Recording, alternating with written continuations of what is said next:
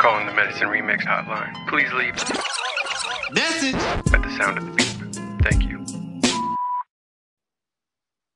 Medicine Remix. This is Lady Jig of Love Exchange. You guys are the coolest doctors. Do people know at work that you guys have this podcast? I kind of wonder. It's I I bet they're just like thinking you're like the dopest people in the practice. Um, and also I'm curious what um, what are you practicing? I'm actually I work in IR as a scheduler, so uh, you know you get to meet all kinds of doctors and nurses and techs and all all that jazz. So I was just curious what you guys do, but uh, um, great great podcast. I love the music and uh, keep on doing it. Have hope you have a wonderful ho- holiday. Take care. Goodbye. Peace.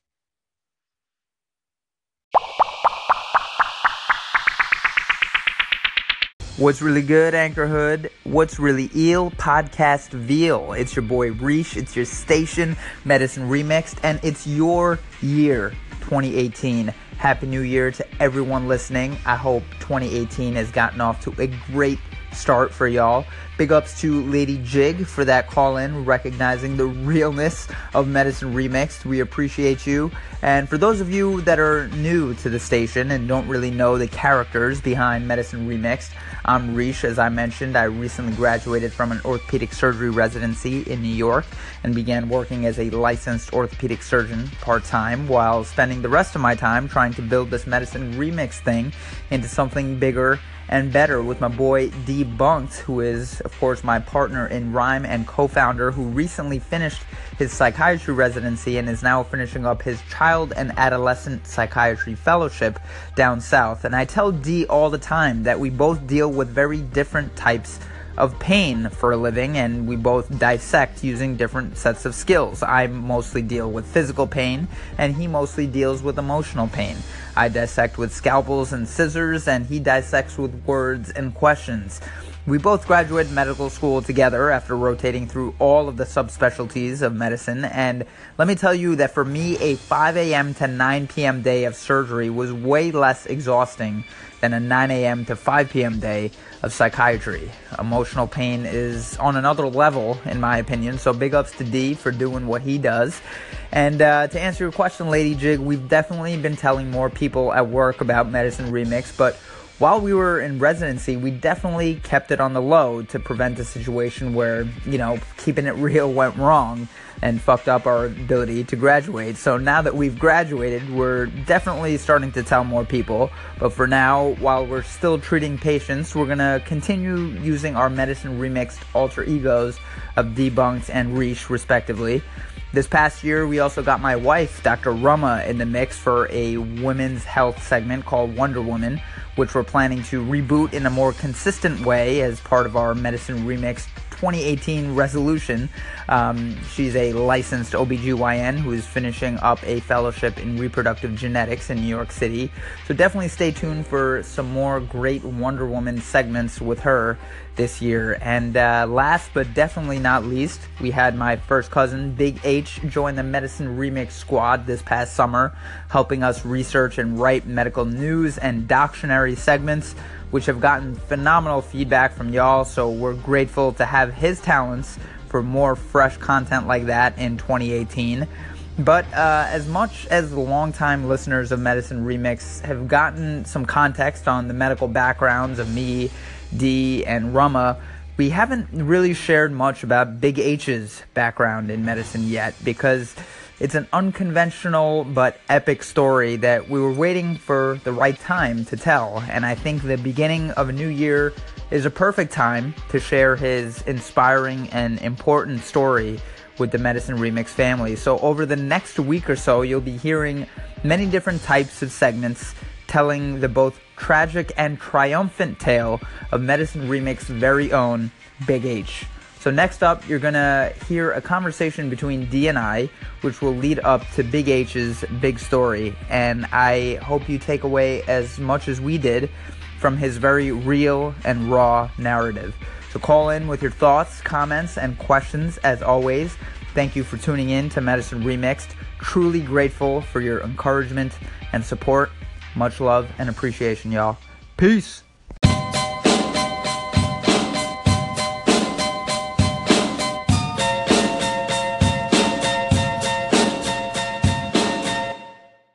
Some interesting stuff I have in the pipeline. I have a lot of content related to Big H. I heard his first documentaries mm-hmm. that he did with a classmate of his, man. Really fucking good. You were age 43, is that correct, when you started on medical in medical school, and the student body was average something like 26. So at the age of 43, did you feel that you could offer unique perspectives to the picture, to the class, and to your study groups? A perspective that 20 somethings at that point maybe couldn't contribute because they simply didn't have the breadth of life experiences that you did? It probably helped me in some ways uh, with patient care and understanding and maybe handling stress and trying to juggle things because by now, you know, I've already, you know, juggled businesses and family and going to college where a lot of them weren't quite married yet or, or some were and just starting a family, uh, but they hadn't had those life experiences. All they'd ever known is going to high school, straight from high school, straight into college, straight from college, straight into medical school.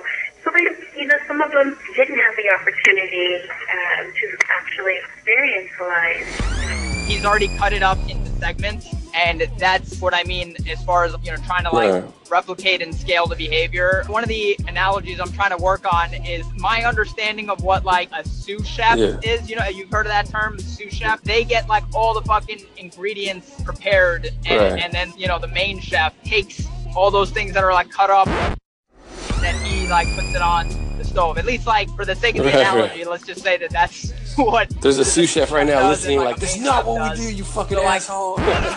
Yeah, yeah. So at least for the sake of the analogy, he's writing content, recording content, and now he's doing the interview piece, like the journalistic side of like you know what we're doing. And he did a fantastic interview. It's gonna be another like you know really inspiring interview with a female doctor who's like killing it because and also from like a different angle because she went to medical school. I was always like so fascinated with the people that Yeah. went to medical school like super Right, late. right. Like I'm talking like they're in their 40s. So this is like gonna bring that different angle and like a different sense of you know life coach inspirational side of what we do because of just the sheer fact that Right. it's really never fucking too late if you want something bad enough, you know? So I think it's gonna be really good. But like leading up to that, I thought it would be more meaningful if we really like explored who Big H is and like his story and background because more or less people that have been following us from the beginning at some level know that, you know, you're Right. in psychiatry and I'm in orthopedics at a very basic level, like where we're at in our training and that part of who we are. But I think his story is something that we don't hear a lot about at all, not really talked about enough, definitely not to the level that I was able to capture when we were going from Nebraska to Kansas. That was a five hour drive, right? When I was doing locums out there, he came up to visit me. We set up shop in the fucking Holiday Inn that I was staying in. What's up, guys? It is October 20, what is it, 24th? October 20, October 24th. We're in Nebraska. Been working on some medicine remixed stuff with this guy right here, Big H.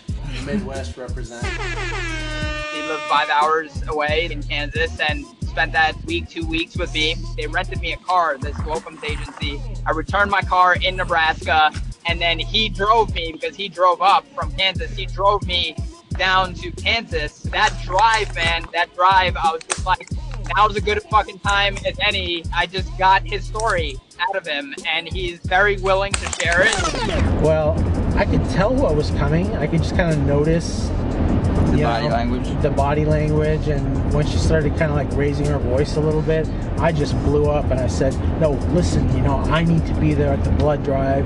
You know, I can't be here." And then suddenly, like uh, two security officers descended on me. they didn't take me down, but they just kind of like were on either side of me, and and uh, soon it was decided that I needed to go to a a more secluded private area, Uh-huh.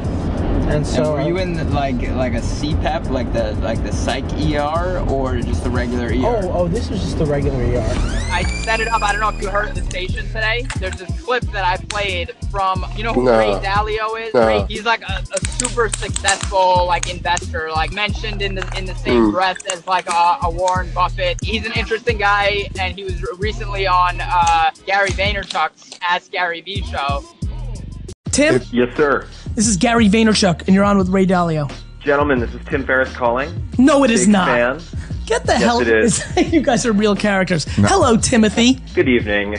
Gennady Vaynerchuk to you. And my question is for Ray. Ray, I'm so excited by what you're sharing with the world, and it's of such great value. I, I have to ask you because our conversations have been so impactful for me. Could you give any advice to people who are watching and listening to this who have struggled with or struggle with depression or bipolar disorder, challenges of that type? Um, yeah, as you know, I'm, I'm an expert on it. I have a son who's bipolar, and uh, he's gone through the whole thing. And uh, so, I, I mean, I can give, you know, a lot. Um, and by the way, he's totally successful. He's totally together, and he went through the journey. Paul Dalio is his name. He did a movie called Touched with Fire. I recommend you see Touched with Fire. Anyway, it conveys it. And so, I'm an expert. I mean, we did this. I'm listening. Okay, so first realize that insanity is at the brink of genius. In other words, it's just almost a tuning thing. The thinking differently, that creativity. So, okay, it's a tuning thing. And, okay, so the advice is when you go through the bipolar, first, to recognize that you have to go along with the program, to follow other people. You have to uh, take your medicine. The rules were take the medicine, get to bed at um, before 11 o'clock every night because there's a biorhythm thing that's going on. Make sure, it, in his case, um, meditation helped him a lot. It helped him keep centered. And most importantly, don't do substance abuse in any kind of way, okay? Keep ultra clean. So those were the things. And but Would that be difficult with the medicine part, step one, because you could go too far with it? No, the medicine. The medicine is a tu- tuning thing. Understood. You start in. You're talking and about other things. So what they do is they blend. They they knock you with the medicine to try to get you centered and control. It produces a numbness. Mhm. That numbness is, has the effect of um, you don't want the numbness. You say Mhm. I want my life. Mhm. Also, when you have to understand what a kick it is to have manias, like there's it's a super high, and you and so you're denied that kind of super high, and so that's a very difficult thing to get past. But when you start to crash enough, if we talk about failure and crashing, this is super crashing. And then you say, okay, I don't want it anymore. So you and you have to realize that to tune that medicine is going to take a while. It's a little bit of this and a little bit of that, and it tunes it. And then, um, so uh, to be able to do that, to be able to uh, realize that you will be more creative than ever, he's become incredibly creative because he can deliver on that other stuff. So when you start to realize that other people can do it, right? Um, so uh, That's the punchline. Tim Yes. and I talk about this because I'm aware. you know it's an issue. Yes. So uh, Tim, talk to me. No, I just wanted to elicit that because I'm sure there are people listening who can benefit from those recommendations. I've found that the going to bed by 11 or certainly before midnight, even though I've historically been a night owl, is a is a really effective intervention or preventative measure, like you mentioned. And the meditation, whether it's transcendental meditation or using an app like Headspace, is also a fantastic way to tune, like you said, the awareness of your emotional state so that you don't get carried away by the story that you tell yourself uh, or the stories that you might tell yourself. So I, I agree with you. I just wanted to hear someone of your credibility uh, expand on it a bit for people who are listening who might think that they're uniquely flawed in some way that's that's unfixable, that they're broken, because I just don't believe that to be the case, even though I've struggled with a lot of this There's no myself. broken. I just wanted uh, to have you say it. Of a, a very important way, a very important thing is that you're probably gifted. A hundred thousand percent. Uh, uh, uh, in other words, read the book uh, "Touched with Fire" uh, by Kay Jamison and all Okay. that. If you take the uh, the people, um, this is um, people who are the most creative people in the world. Um, Yep. I mean, you could have Yep. Winston Churchill, and uh, I mean, I could list all of It's these unbelievably creative people who are bipolar. Yep. Okay, so there's a big gift element. Yep. but it has to be managed. Yes. You have to get it tuned right. You know this, Tim, because you you know you experience it. I we experience it, and so to realize that also. That means that people who are not suffering from these challenges also have the ability to move beyond it. They should have tolerance of other people. They should have understanding so they should be successful. Tim- Thank you for bringing that up. Tim, first of all, thanks for calling. It makes this super rad and fun. I didn't know that much about Ray Dalio before this podcast, but uh, Ray Dalio's son, one of his sons, he has a few sons, I think. One of his sons Mm. has bipolar and went through the whole thing and wound up being pretty successful in filmmaking and you know other endeavors but he gets deeper than i've heard in mainstream media just as far as like his experience having a son that had bipolar and the things that helped him and i don't know if you caught it the other day i played that clip from last by prescription where it was me you and Shrub and you're talking about big H Oh yeah, yeah. like we had a oh, friend Yeah. visit and he was Yeah, telling me yeah, I did. so like how i'm going to compile the episode is like you know i'm going to play that clip and basically introduce big h in, in the mythology of, of medicine remix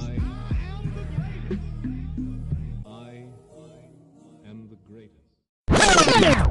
I still believe that psychiatry is the most challenging field in medicine because in so many other things, man, like I'm in orthopedics, you get an x-ray, you see that a bone's broken, Mhm. you know how to fix it. When you're treating diabetes or uh, other types of disease, you know, you can do a blood test and be Right. like, that's what's wrong with you. This is how I'm going to treat you. But in psychiatry, it's like you're trying to treat something that you can't see, you can't measure. Yeah. Y- you know, you're trying to fight an enemy that's not tangible. That's Right. not you can't Right. quantify it. There's no number that you can attach to it. Like Right. this is how bad your depression is. Right. We measured your depression level and it's uh Yeah. high today. It's through the roof. Yeah. No, you're right. That's tough. And I think to add to that is how distressing it can be to the patient. Mhm. It's all those things that you said. It's amorphic. We can't grab it. We can't pull it Mhm. out. And on top of that, it ruins your life. Mm-hmm. Yeah. It's invisible and it's ruining your life. And uh, yeah, we don't. We're yeah, gonna, and a lot of the treatment that's out there. I mean, that's the other criticism Yeah. about it is because yeah, I mean, we do know that there are certain like neurochemical imbalances that, in theory, you might be able to battle by you know giving them drugs that increases your serotonin Right. or whatever the case may be. But that's tough, man, because it's it's a multifactorial process. It's Yeah. not just the neurochemistry. You, know? bring up a Yeah. good point. I don't want to forget this. We, we had a friend here, you know, recently visiting, and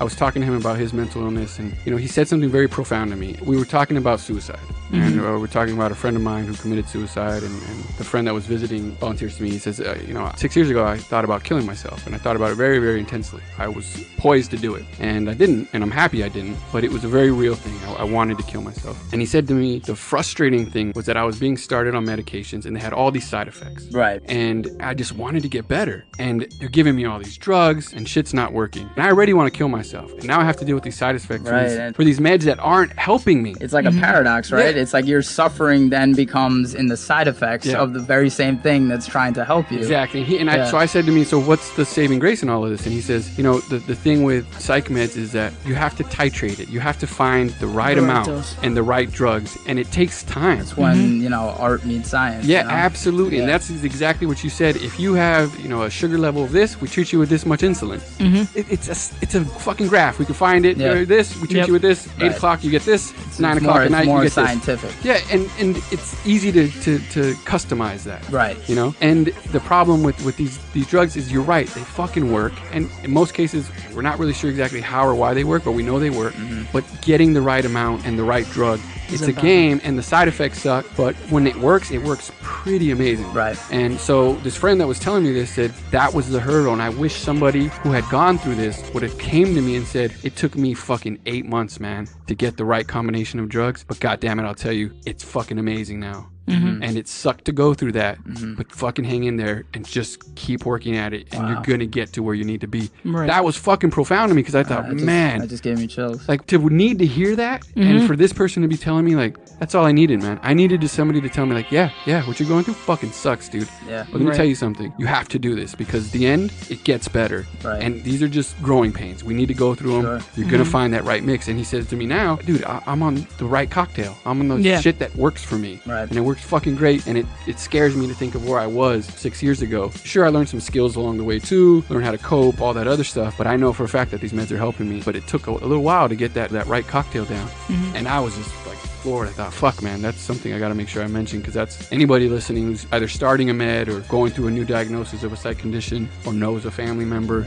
Or um, wondering if you know maybe they need to Yeah. seek that type of help just to get evaluated. Exactly. Uh, know that it gets better, man, but it takes work like anything else. And, and Yep. psychiat- like you mentioned earlier, it's just one of those things where it's, it's tough, man. And it's tough not only for the patient, but it's tough for your doctor too, man. Yeah. He's- He wants you to get better, but knows that you can't rush some of these things. Yeah, it's a frustrating part Yeah. for both ends, and Yeah. it's very much a two-way street, man. You need both the provider and the patient to really come to a common ground Absolutely. and work with each other to get better. I mean, yeah, that holds for any kind of doctor-patient relationship. It, it's uh, it goes both ways. You can't have the doctor going 80 and the patient coming 20. It's got to be a 50-50 split. And I Yeah. think a lot of times that doesn't happen how we'd like it to, and and the patient suffers, which which sucks because we're as doctors, we're here to help you, and so that kind of understanding definitely Yeah. needs to be reached. Yeah.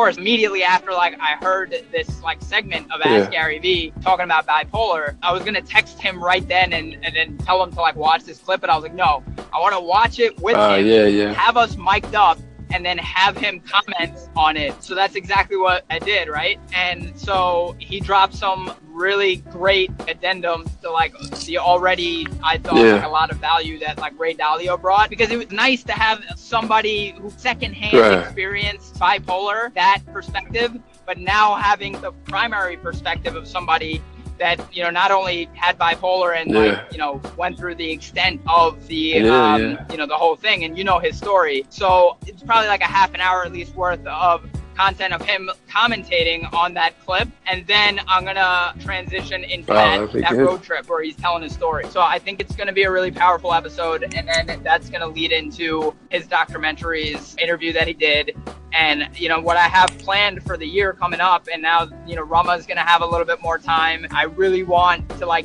get more of these interviews out because I think that piece of feedback that we got from Adrian that called in that was just like Love what you and D are, are doing within this channel. Um, I think mixing in your passion uh, with of the medical industry and the medical world with hip hop had really sparked something inside of me that kept wanting to listen to you throughout each week and. Um, it really must have struck something into me because I myself was never into the medical world or ever interested in that before. So yeah, something must have happened there, which is awesome. Um, but I think the most valuable segments or episodes I get from you guys is when you and D are speaking organically. So you could bring up what you did at work that day or possibly a medical story, and you kind of feed off each other. It's like being a fly on the wall and listening to an intelligent conversation about the medical world. And it's just different. I just love hearing it. It's just really real. But yeah, keep up the good work. Love the show. I'm not even medicine and I listen to you guys, which is like the ultimate compliment, right? Because that's like literally what we're trying to do. And just what he said about the best content for him was listening to us talk. You know, just what we're doing right now with our you know, medicine remix post production should be overwhelmingly the type of content that we put out. Because like not only is it the most well received, it seems like, but also I think it's the easiest for us to create because we're able to do it by leveraging our dead time, like we're doing right now. I'm fucking driving Yeah, no, no, I- podcast right now. I agree. So, like, a couple of things. The, the stuff with Big H sounds like it's going to be tremendous.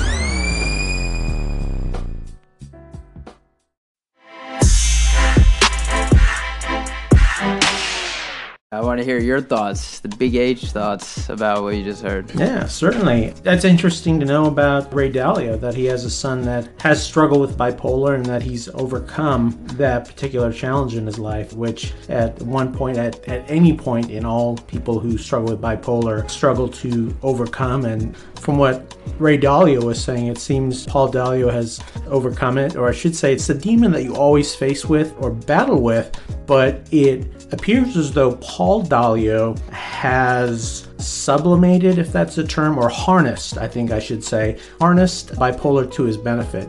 And the creative endeavors that he's done, he put, put out a movie, uh, Ray said, uh, called Touched by Fire, which was written by Kay Jamison. In fact, the very first doctor who diagnosed me with bipolar disorder, this was in, in Chicago at uh, Rush Medical Center. He, as I was being discharged, he gifted me a book called An Unquiet Mind by Kay Jamison. Mm. And the subtitle was A Memoir of Moods and Madness. And what was interesting about Kay Jamison is for years, uh, and continues to be, a leading researcher on bipolar illness. And it was years into that career that she finally came out with her revelation that she has bipolar disorder. Mm. And she describes that in An Unquiet Mind, which was the precursor to uh, Touched by Fire. Ah. I found this to be frank and honest and refreshing and partly a little bit disappointing about society that some people actually kind of turned away from her when she when she disclosed that. Isn't that amazing? You have a world leading researcher on the topic of bipolar illness and you have some people telling her that they're disappointed in her or that they view her differently now. I, I Really? Yeah, and she came out probably in the 19 early 1980s in mental health the topic was more of a taboo back then. She wrote touched by fire which is a book which profiles people who have gone on to do extraordinary things who happen to have bipolar illness. You have people in the arts you have people in music you have people in uh, public service and politics you have people from all walks of life who have been able to manage their bipolar and uh, go on to achieve some great things Yeah, I think the point that you brought up about uh, people being disappointed in her is super interesting because, for example, I'm in orthopedic surgery and encountering patients' injuries that I myself have never endured. It's an interesting encounter to truly be empathetic in a situation where, like, you don't know what that feels like, physically feels like. I mean, you've learned about it as far as knowing all of the, the textbook answers. You know what it looks like, you know what it sounds like, almost, you know, tastes like, but you don't know what it feels like unless you actually had gone through that yourself. In residency, for example, how we like sign out now and then, somebody would just say, yeah, this guy's like a total pussy. And it's like, dude, broke both of his femurs. Like, you know, everybody has a different pain threshold, but that is almost like objectively like one of the most painful things you could go through. To tie that back into Kay Jamison it's like, what better person to be a world expert on bipolar than somebody that actually has bipolar and is able to really bring another layer of depth to that topic to not only know it so well on a scholarly level, but on a personal level. I feel like that should completely put her legacy in a different like league. You know, there's a lot more ignorance back then than there is, I guess, technically now. But even uh, that that might be hard to believe as well. But um, yeah, that's disappointing.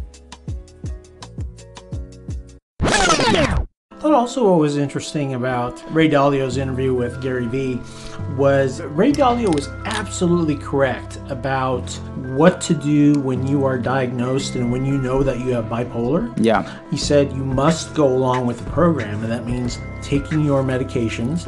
Many people go off their medications, and in fact, I went off medications twice because I was in denial. I thought, come on, I'm not crazy. There's nothing wrong with me. You know, why do I have to be on these medications? And the side effects were horrible, but as Ray said, to tune that medicine takes a while. It takes a while to find the right cocktail. It takes a while to find the right combinations of medications which keep you stable Mhm. and ideally which keep you stable and productive. Yeah. So that you could, you could live a, a normal, fulfilling life. And he's certainly right about that the medications, when you are in mania, medications do zonk you. They bring you back down from the mania. And I can tell you that while I was on these sedatives, I was really, really missing what Ray called the highs of mania. Yeah. The, the delusions and the, and the thoughts and all these thoughts of grandiosity and mania is an incredible feeling you feel as though you're on top of the world Mhm. it's good while it lasts and it's only later weeks later or months later depending on the length of time in which you were in the mania that you realize Oh my goodness. It may have felt good while it lasted, but look at the havoc it has wreaked. Look at the toll it's taken on the patient, uh, the patient's family, the the patient's friends, the patient's finances. The three F's. yeah. And so Ray is right when he says you're probably gifted. Probably, I think, is the key word there because there certainly are many high profile examples of people who who have bipolar and who have thrived. Uh, Jane Pauley is an example which comes to mind. Who were some others? I think he mentioned Winston Churchill. Yeah. Abraham Lincoln is speculated Mhm. to have had bipolar based on his extensive diary entries, Mhm. but it's. Uh, it's a little bit of a risky proposition when you're doing it in hindsight, mm, Yeah. retroactively. So that comes with a, a little bit of a grain of salt. But he certainly had his struggles with depression and possibly bipolar. I mean, he had highs and he had lows, and he experienced the, I think, the death of one of his sweethearts. He lost election after election until he won the big election, Right. which catapulted him to the presidency. Another thing Ray said was, "You can be incredibly creative." And that's true too. You see, I believe it was Vincent Van Gogh that Mhm. struggled with, and again, this is kind of a retrospective thing. We know for sure that he struggled with depression, and based on his writings and based on his experiences, quite possibly bipolar Yeah. also.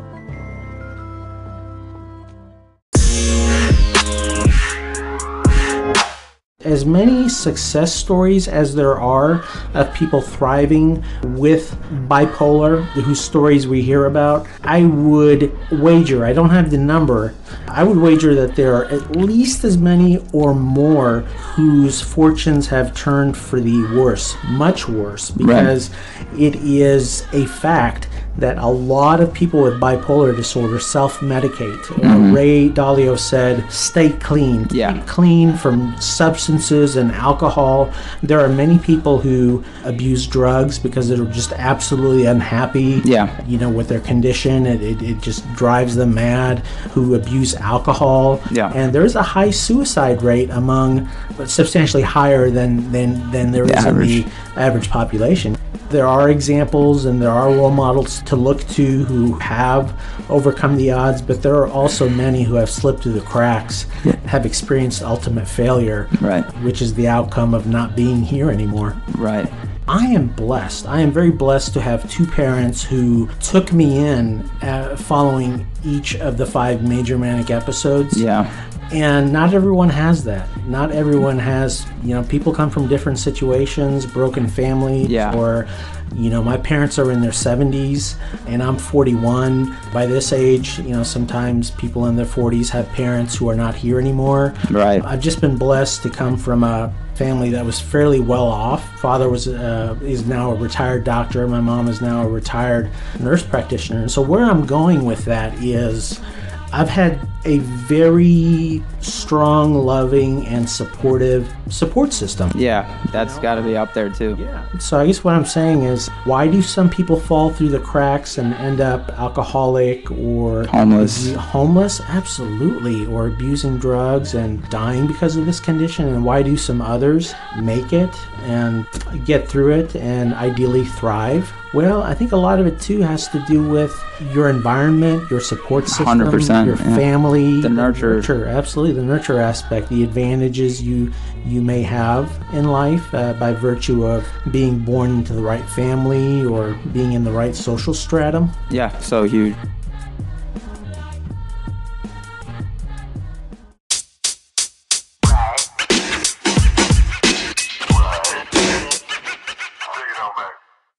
I really thank you for sharing this, and I'm looking forward to releasing our road trip, the conversation that we had with you diving in and giving the long and short of your very compelling story that I think as we start to gain more of a following and a listenership, I would really uh, be willing to make a big bet that that is going to be a pretty powerful episode for anybody, but especially for those that are dealing with something similar because I think whether or not their life trajectories was the same, just your relentless ability. I, I just feel like so many people after listening to, to your story firsthand, like and trying to put myself in your shoes, I, I I don't know that I would would have been able to try something as daunting as medical school more than one time. But it really just speaks to how much you wanted to do it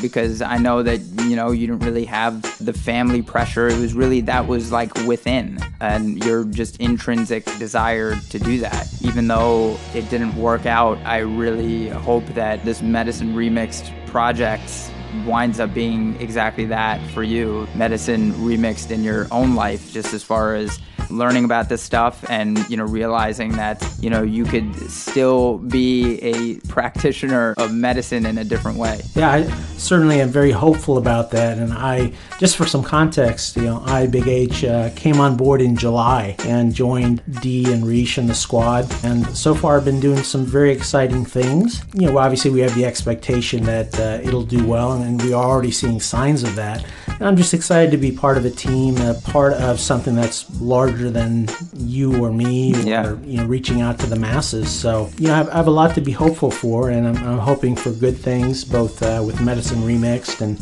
other projects I have going on in life, and, and some personal changes I want to make too, just as far as my personal development and growth. That's awesome, man.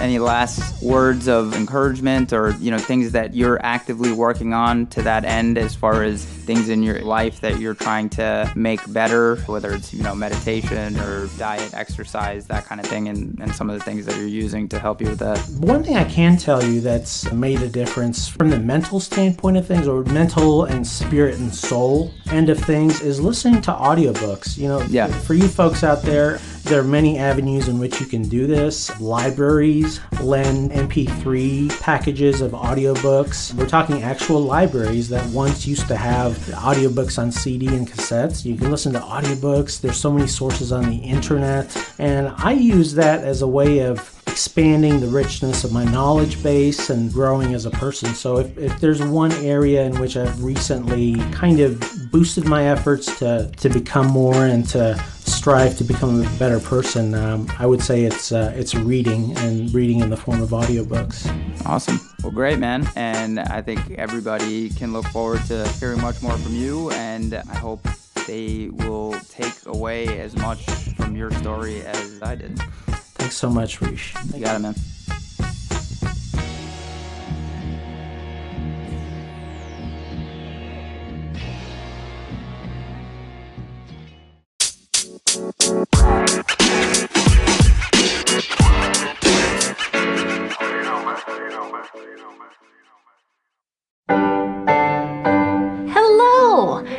Is my story. So I was in the psych ward, as you do. I didn't want to go in, but the cops 5150'd me and they took away my shoelaces. It was weird that I was in the psych ward because, yeah, I was trying to kill myself, but I'm not insane. when you first get in, they take away all your stuff, anything you might hurt yourself with your keys, pens, headphones. The staff is very disinterested because they have seen a lot of kooky behavior. We gotta lock your stuff in a closet. Do you need anything? I was just a little hungry. If, you, if wonder if you had a sandwich or No. okay, maybe just any. Do you have anything or graham crackers? Can I have a graham cracker? Only one. If you thought you felt bad before going into the psych ward, come on in. It's even worse. So, what are you here for? I was trying to kill myself. Great. Great. Uh, what's been going on? What are your symptoms? Tell me your history. I was on antidepressants, SSRIs. And then that was working, but then I started talking faster, and then I started, every moment became unbearable. Every moment is unbearable. Every moment is unbearable. And I started just like th- having this repetitively crap idea. And, oh my gosh, I should kill myself. Oh my, I should kill myself. You know what I should do? I should kill myself. Okay, perfect. Uh, now, what kind of work do you do? Oh, this is where I made a mistake. I was honest, and I told him I was a comedian, and I thought he was just taking notes on his iPad. But then I heard a voice coming from the iPad that sounded very familiar. Said, I hope you don't mind living next to a Mexican because we leave shit on our lawn. He had YouTubed me and was watching me do stand up. in a psychiatric setting. I said, Well, if we're going to talk racial stereotypes, I hope you don't mind living next to a white lady, because I'm going to steal that shit. Manifest destiny. It's kind of already mine. Pretty funny. I'm much funnier live. Man, I don't get it, but people are laughing. Hey man, could you turn that off? I mean, I know I'm a white lady having a nervous breakdown, which is pretty run of the mill, but at least act like you're listening. I had to make sure you weren't, uh, you know, delusional. Since when is it grandiose psychosis to think that you're somehow involved in the entertainment industry in Los Angeles, California? It's not like I said I was Richard Pryor. And, and if I did, oh, wait till I leave the room to Google me. Out of respect for Richard Pryor. So they decided I wasn't delusional, but that I did need new medication, and I was very irritable. I filled out a comment card on both sides in tiny little shaky letters in pencil in a psych ward. So I'm sure it went straight to the top. But the joke was on me, because he prescribed a mood stabilizer whose primary side effect makes it difficult to think or talk.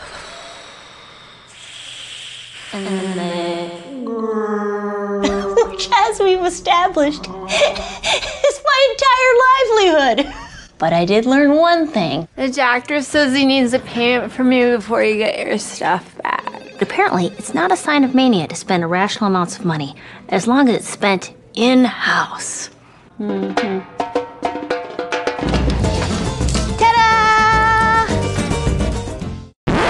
Ta-da!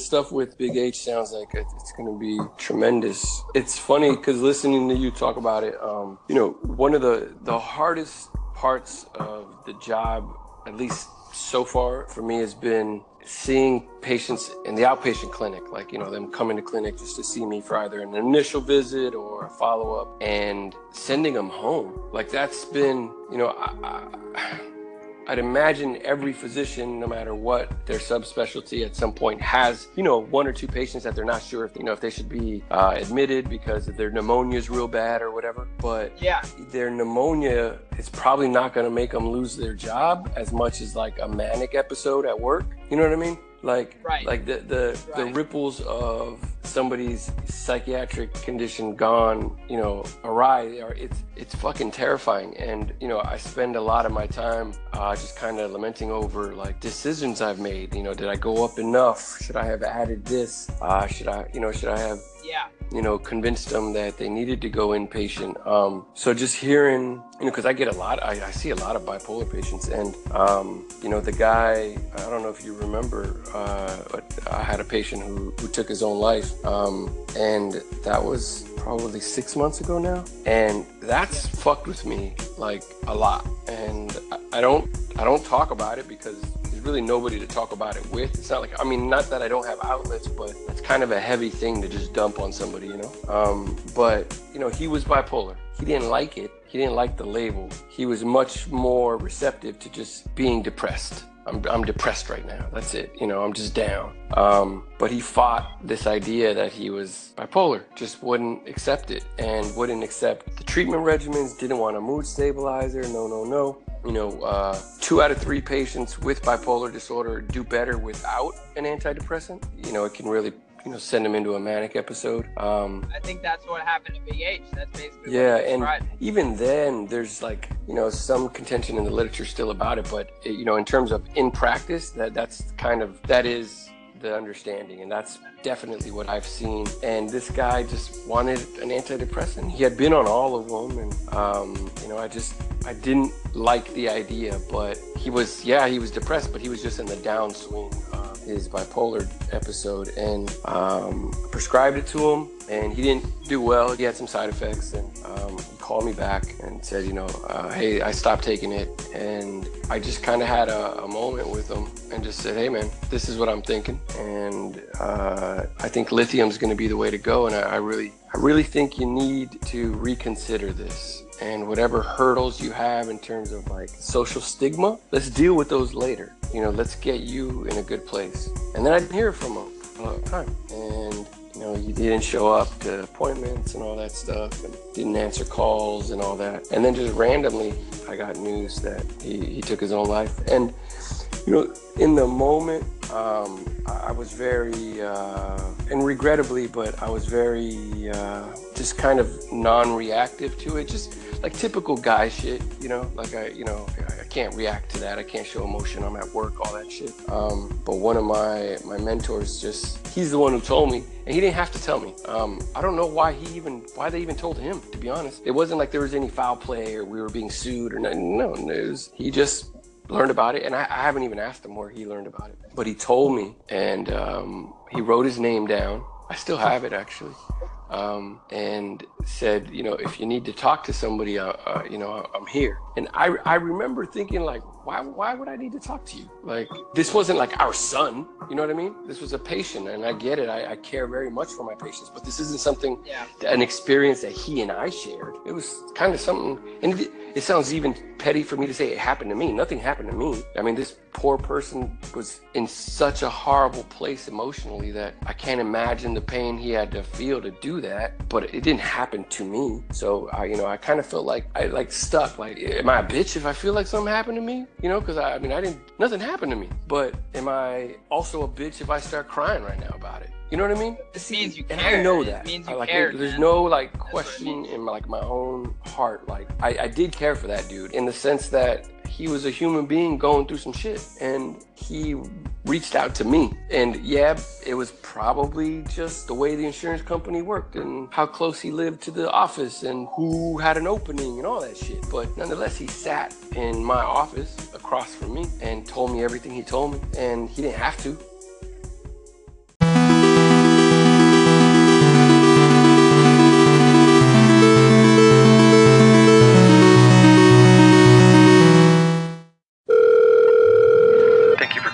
Medicine Remix hotline. Please leave. Message! At the sound of the beep. Thank you. D, I just wanted to call in and give you props, my friend. And just say thank you. Appreciate this conversation. As the father of an adult child who is going to be on medicine his entire life, uh, I just found great value in this. A couple of different things that you spoke about. One of the things that you talked about was insight, and I can tell you for us that's made all the difference. And Klonopin for my son is a game changer. Without it, he is a mess. You know, the other medicines that he's on stabilize his mood, and he does really well. As a matter of fact, he's doing better now than he ever has in his life after many, many, many very, very difficult, very strenuous years. But insight has made all the difference. That and a day treatment program. And uh, we have a new life with him.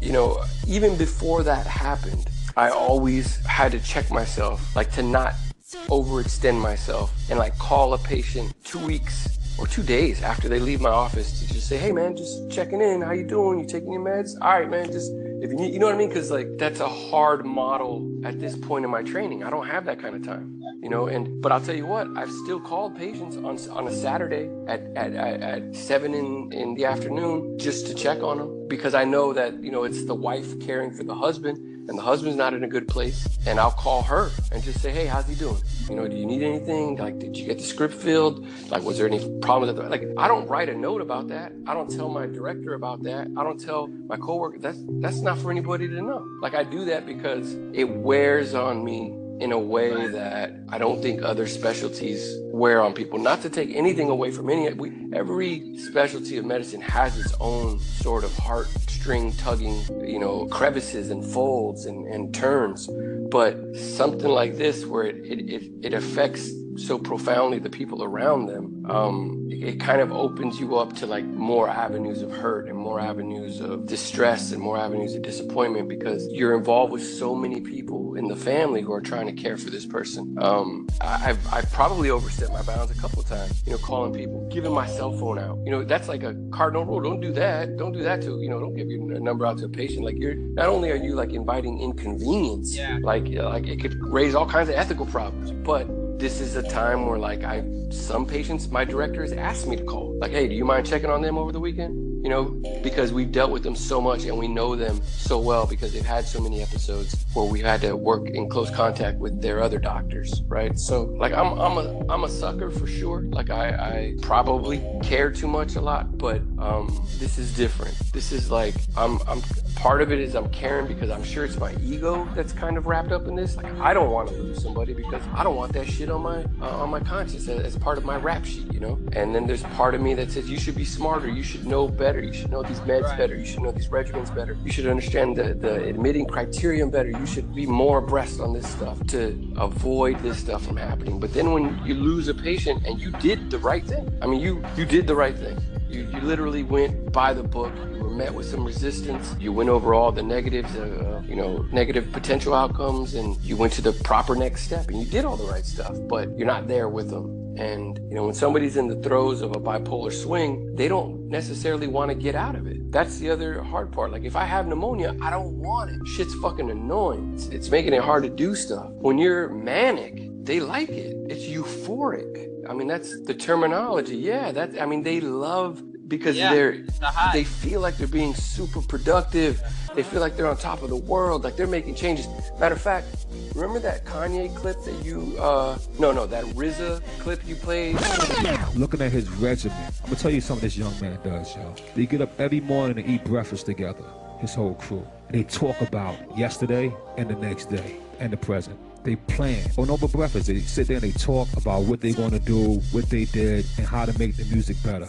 Then they go exercise together. Go to the YMCA, they play basketball, lift weights, focus, get the energy out, get the chi up. And then they hit the studio around four o'clock and he stays there from four. And when I was there, we left at four. So 12 hours of in the studio work. Then go to bed, get up, and do it again the next day. The, the way everything happened though was like focus energy, yo. And actually, I never seen that from a rapper before. Dude, he's describing what I think is a hypomanic episode that Kanye was going through. He's talking about waking up at four in the morning, motivated, you know, on top of the world, grinding, not sleeping, working out. That's a hypomanic episode, man. But, but it's harnessed with a product, right? He produced something. And that's the crazy part that if you can harness that wild energy in that hypomanic state, because you're, you're still sleeping, you're still eating, but you're just, you got a little bit more in your tank.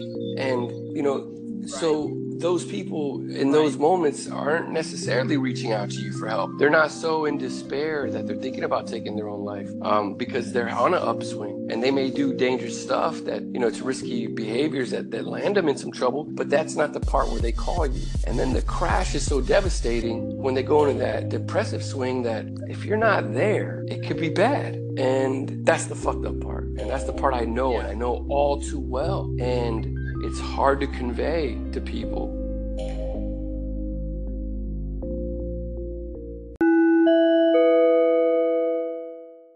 I too am curious to hear what Big H has to say because he he was sent home at some point, you know, and he was maybe not necessarily treated, you know, to the letter of the law in terms of you know how we treat patients with bipolar disorder. And I think that's an important thing, not only for people, for like the lay person to hear, that's an important thing for a doctor to hear because you don't necessarily need to see that ever. You can you can decide to work for the worried well and only treat the soccer moms with anxiety. You can do that. That's a potential practice you can run in psychiatry. There's a whole clinic here. All they do is treat ADHD kids. That's it. That's all that guy sees. So you can do that. You know, that'd be like you deciding to do nothing but dips. you'd, you'd go fucking insane, but you could do it. It's a potential, you know? Yeah. So you can choose not to ever work with somebody who's going to be in the throes of a manic episode. Yeah. But at some point, it's probably going to come across your desk. And I don't think we hear enough from somebody who comes out on the other end, not necessarily unscathed, but stable, you know? Yeah, that's that's such a key word that mm-hmm. I I learned was stability because you're never it's there's no cure. You're never gonna get rid of it. Right. That's, that's not the goal or the intent of the treatment. It's like can you be stable and can you avoid those Yeah. episodes yeah, that that's can really tear your That's life a apart? hard thing um, because there's something called the kindling effect with bipolar episodes, and the, most of the people that I see in the emergency department when I get called for a consult, and it's somebody I know.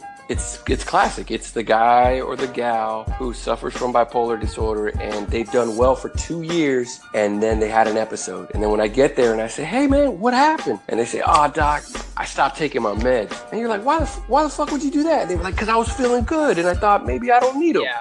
Instead of thinking like I feel good because I'm taking my meds, they're like, "Yeah, you know, I, I thought like maybe, mm, you know, maybe I'm cool. Maybe I don't need them because I don't like taking them or whatever. I don't like people knowing I take them." Or I started dating a new girl and I didn't want her to see that shit in my medicine cabinet, so I just said, "Fuck it, I'm doing good right now," and I threw it out.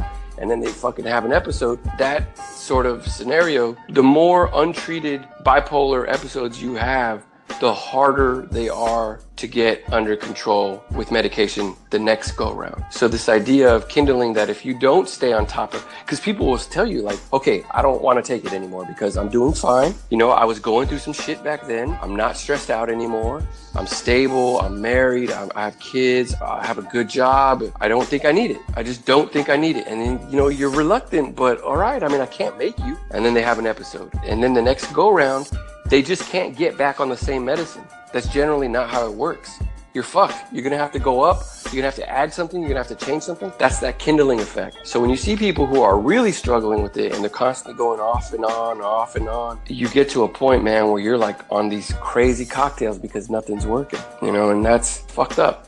It's fucked up because Yeah. I always wonder, like, I don't know, maybe I could have said it differently to them very early on in their illness, you know, and maybe I could have got them on board and said, hey, like, we're in this shit together. As much as I can be in it with you, I'm there. Like, you're not the only one. You know, you aren't the first. You certainly won't be the last. But I don't think of you any differently because you're a person suffering from bipolar disorder, you know. But maybe that's not what they heard first, and that stigma forever followed them, you know. I don't know. So I, I'd be curious, you know, to hear Big H's side of it and see. Really, probably just listen for the pitfalls, you know. Yeah, man, because like so much of what you described is like, you know, almost exactly how it went down for him as far as those manic episodes happening in relation to his compliance with medication Right. or like a dosing of medication that was incorrect or, you know, any number of those things. And to your point about how ridiculous your job is, because like, you, you know, I'm the first one to be like, I'll take like a 5 a.m. to 9 p.m.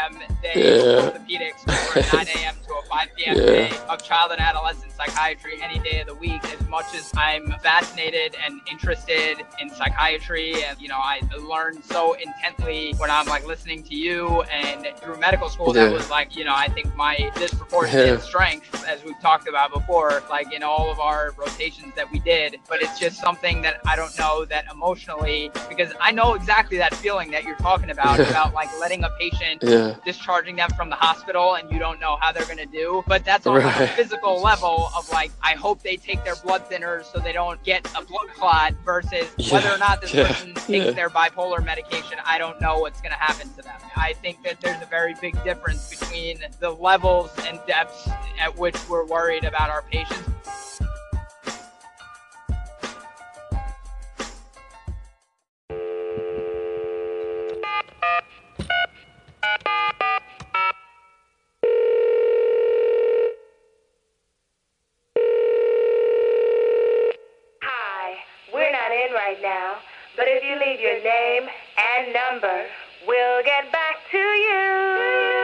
Medicine Remixed on no other place but here on Anchor.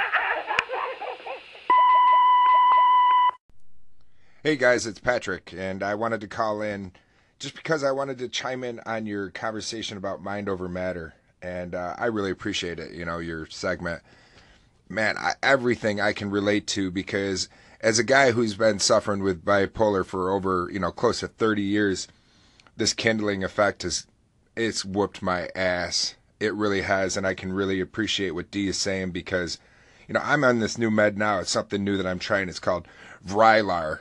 It sounds like some gladiator or something. Look out, here comes Vraylar. He's gonna slay your depression. Who knows?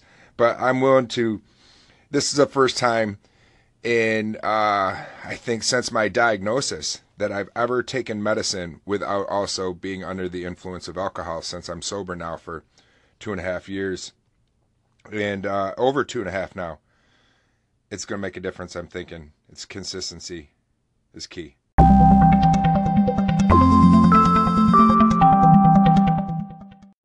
Yo, Patrick, this is D, Medicine Remixed. Uh, yo, thanks so much for that call in, man. And I'd like to congratulate you on two and a half fucking years of sobriety. My man, that is incredible. I really mean it. That's incredible. That's awesome. You're 100% right. I agree with you. Um, your response to the medication off of substances I think would be better and more robust. And you absolutely hit it right on the head because I'm with you. Consistency is king, not only in just life, but in day to day stuff, including medication, including sobriety. Consistency is king. And man, lastly, I just want to say thank you for sharing what you share. I don't think people really understand the stigma of mental health until they go through it. People can empathize, people can, from a distance, understand how you would be weighed down by it, coming out, speaking about it. You probably less so than others. It sounds like you've made peace with it. 30 years is a long time to battle anything.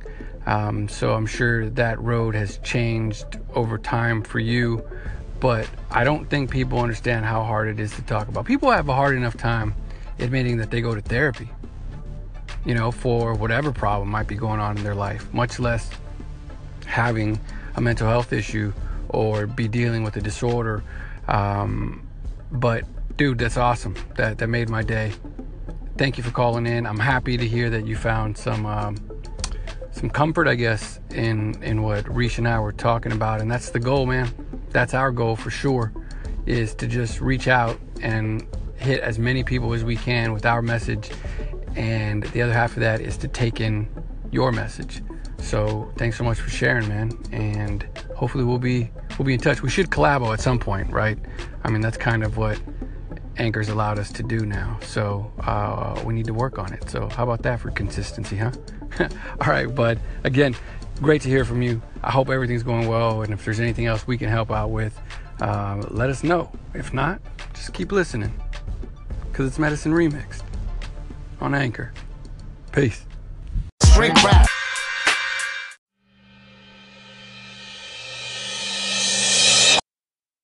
Take your medicine. Hi, Medicine Remix. Listen to one of your mixes. I'm like, wow, nice, mind blowing. The way that you connect all of these very intricate and seemingly disconnected elements to create this just beautiful montage is creative, artistic, fresh. It's amazing. So keep doing what you do. I'm definitely coming back to listen more, and more, and more. Love what you are doing within this channel. Mixing in your passion of the medical world with hip hop has really sparked something inside of me that kept wanting to listen to you throughout each week and um, it really must have struck something to me because I myself was never into the medical world or ever interested in that before. So yeah, something must have happened there, which is awesome. It's like being a fly on the wall and listening to an intelligent conversation about the medical world, and it's just different. I just love hearing it. It's just really real. Real shit, shit to make you feel shit. Yeah, keep up the good work. Love the show. Medicine Remix. You guys are the coolest doctors. Do people know at work that you guys have this podcast? I kind of wondered. I bet they're just like thinking you're like the dopest people in the practice. Read the best. I just got onto the uh, medicine remix. Man, you guys are rocking it, rocking it steady. Yeah! Like the mixes, I like the topics. Man, you guys are really like superstars, you know, real life superstars. Oh, thank you. Keep it coming. You guys are killing it, man. Killer. Medicine Remixed. I don't know where to start. You guys are geniuses. Talk to them. It's beyond refreshing because your segments also are enlightening and educational. Come on, I, I just can't even. There are no words. I just wanted to stop by to say thank you. Oh, thank you. Yeah, so I finally favorited your station because I thought, you know what, after all this time, you finally deserved it. Thank you for listening. You're listening to Medicine Remix on no other place but here on Anchor.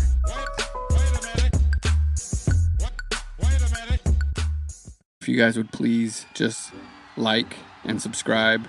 Uh, anywhere you see anything Medicine Remixed, like the shit out of it. Just click on it. It doesn't cost you anything. Move your goddamn fat finger and click on it. You're clicking all kinds of other shit at work when you shouldn't be.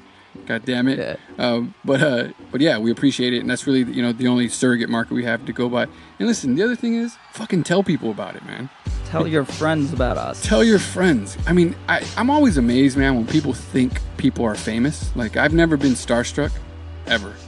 And the reason I've never been star starstruck is because somebody said to me once, you know, the only reason that person's famous is because you made them famous. Right. I was like, what are you talking about? And they're like, stop caring who the fuck that is. Yeah. Watch how famous he is now. And it's like, holy It's like fuck, you- are right. yeah, we give things meaning, man. Yeah, absolutely. And and we give words meaning. We give everything, man. meaning, And when like- people when people think like, oh, you know, my friend's an artist, uh, he's the guy wants to make it big or whatever.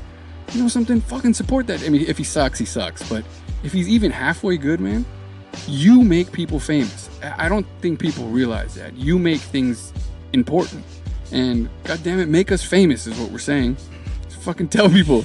No, but my point is is that the only way this is gonna get out and it's ever gonna, you know, get you know, grow any legs to it is if people tell other people about it. And listen, if you don't like it, thank you for suffering through it. We love you.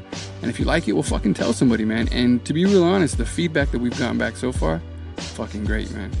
Like uh, we appreciate it. And Well, we're having a good time doing it, and this is our way to be creative within a field that really is an art and a science, Sure. but art has been taken out of it. Yeah. So you know, for for creative people in medicine, and there's a lot of them. There's a lot of like super Sure, man. talented people. Absolutely. This could be a forum for those people kind of looking for a different way to express their craft through a more creative means. Medicine Remixed. Only on Anchor.